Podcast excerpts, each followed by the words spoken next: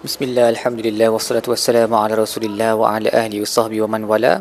InsyaAllah dalam episod kali ini kita akan membincangkan tadabur bagi muka surat 87 surah Nisa ayat 52 sehingga ayat 59 Baik, bagi ayat Innal ladhina kafaru bi ayatina sawfa nuslihim nara kullama nadijat juluduhum baddalnahum juludan ghairaha liyazuqul azab Ini adalah antara ayat yang paling menakutkan di dalam Al-Quran tentang realiti api neraka uh, di mana Allah berkata orang yang kafir dengan ayat-ayat kami kami akan memasukkannya membakarnya dalam api neraka. Dan setiap kali kulitnya um, habis terpanggang kami akan gantikan dengan kulit-kulit baru agar dia terus merasakan azab. Wal iyazubillah semoga Allah selamatkan kita semua daripada api yang amat menyiksakan ini. Um, dan dari segi uh, ilmu perubatan kita tahu bahawa apabila kulit telah mengalami uh, kebakaran penuh third degree burn sampai habis uh, dia dah tak boleh rasa sakit dah. Kulit tu dah tak rasa sakit sebab semua reseptor sakit tu dah musnah. Uh, jadi Allah memperbaharui kulit tu untuk menunjukkan untuk menambahkan kesakitan supaya kesakitan tu berterusan.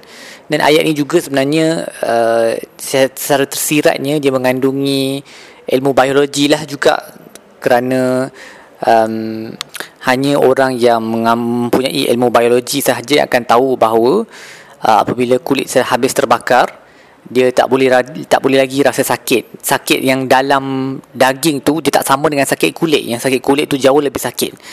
Jadi ayat ni um, adalah ayat yang sangat menggerunkan patut menyedarkan kita semualah tentang hakikat api neraka yang sangat menyakitkan itu um, bagi ayat wallazina amanu wa amilus salihat bagi orang yang beriman dan beramal saleh sanudkhiluhum jannatin tajri min tahtiha al-anhar kami akan masukkan mereka ke dalam syurga um, yang dalamnya mengalir sungai-sungai di bawahnya khalidina fiha abada. Mereka kekal di dalamnya selama-lamanya. Lahum fiha azbaju mutahharah. Mereka mempunyai pasangan-pasangan yang suci. Wa nudkhiluhum dhillan dhalila. Kami akan masukkan mereka ke dalam um, teduhan yang berpanjangan. Jadi Imam Al-Biqai berkata uh, zalilan bererti bersambungan yang tiada apa-apa rekahan pada teduhan tersebut. Um, dan seluas-luasnya tanpa apa-apa kesempitan seperti mana kalau kalau dekat dunia ni kadang-kadang ada pokok dia punya dahan-dahan dia kan mungkin tak rata. So ada bahagian yang terteduh bila kita jalan mungkin ada bahagian yang terkena matahari juga. Tetapi di syurga nanti teduhan dia berterusan. Uh, maka kita tak terkena langsung cahaya matahari pada apa-apa hari pun tak rasa dia punya kepanasan. Tetapi keteduhan tu tidak pula tidak terlalu sejuk. Dia berada dalam uh, i'tidal dalam balance yang perfect yang sempurna. Uh, begitulah kontras ya ayat ni berbanding dengan ayat yang sebelumnya di mana orang yang terbakar dalam api neraka kulitnya akan digantikan untuk kekal dalam kesakitan. Manakala ayat dalam syurga, syurga pula orang yang beriman akan kekal di dalam teduhan yang tiada panas dan tiada pula sejuk. Semoga Allah masukkan kita semula ke dalam golongan yang kedua ini. Amin Kemudian bagi ayat innallaha ya'murukum an tu'addul amanati ila ahliha wa idza hakamtum bainan nasi an tahkumu bil 'adl. Innallaha ni'ma ya'izukum bih innallaha kana sami'an basira. So ayat ni Allah berkata sesungguhnya Allah memerintahkan kamu untuk mengembalikan amanah kepada tuan punyanya kepada mereka yang layak untuk menerima amanah tersebut dan apabila kamu ber, menghakimi di antara manusia hakimilah dengan adil Allah lah sebaik-baik dia yang boleh memberi nasihat kepada kamu. Dan Allah maha mendengar lagi maha mengetahui. Sebab nuzul ayat ni uh, menurut para ulama adalah apabila Nabi uh, sampai membuka semula kota Mekah uh, baginda telah mengambil kunci daripada Osman ibn Talha uh, untuk membuka pintu Kaabah. Tetapi kemudian uh, Jibril memerintahkan kepada Nabi untuk kembali mengembalikan semula kunci itu kepada uh, Osman bin Talha lah uh, sahabat Nabi wasallam. Dan kunci itu sehingga hari ini dipegangkan oleh keturunan baginda. Dan kalau mana-mana raja ingin membuka pintu uh, mereka akan meminta daripada ni lah kunci tu of course keluarganya tak ada hak untuk menolak permintaan raja tetapi kiranya mereka diberi kemuliaan untuk memegang kunci tersebut sehingga ke hari ini. Uh, tetapi uh, kekhususan sabab itu um, uh, tidak tidak menyempitkan maksud ayat ni lah kerana di dalam uh, ilmu tafsir kita ada satu kaedah di mana um, uh, ia dikenali sebagai al-ibrah bi bil umumil lafz la bi khususil sabab. So uh, pengajaran ataupun uh, consideration diambil daripada keumuman lafaz ayat Quran dan bukan kerana kekhususan sebabnya jadi ayat ni dia meliputi semua amanah dan amanah ni um, adalah keseluruhan syariah lah sebenarnya. So amanah kita dengan Allah adalah untuk mengikut segala perintahnya menjauhi segala larangannya.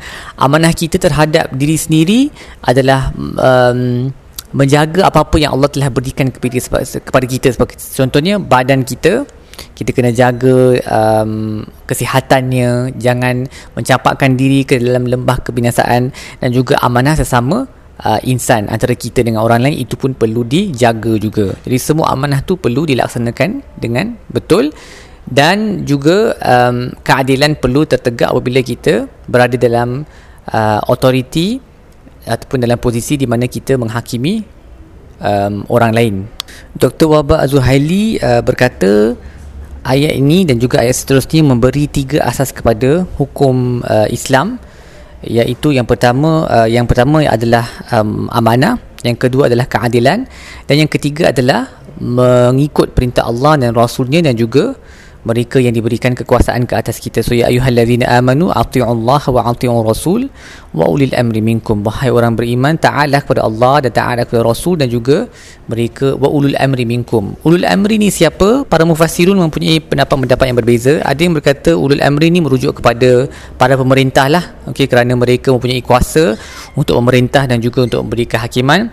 Ada juga yang um, berkata ulul amri ni bererti para ulama' kerana mereka yang menerangkan kepada umat masalah-masalah uh, hukum hakam agama.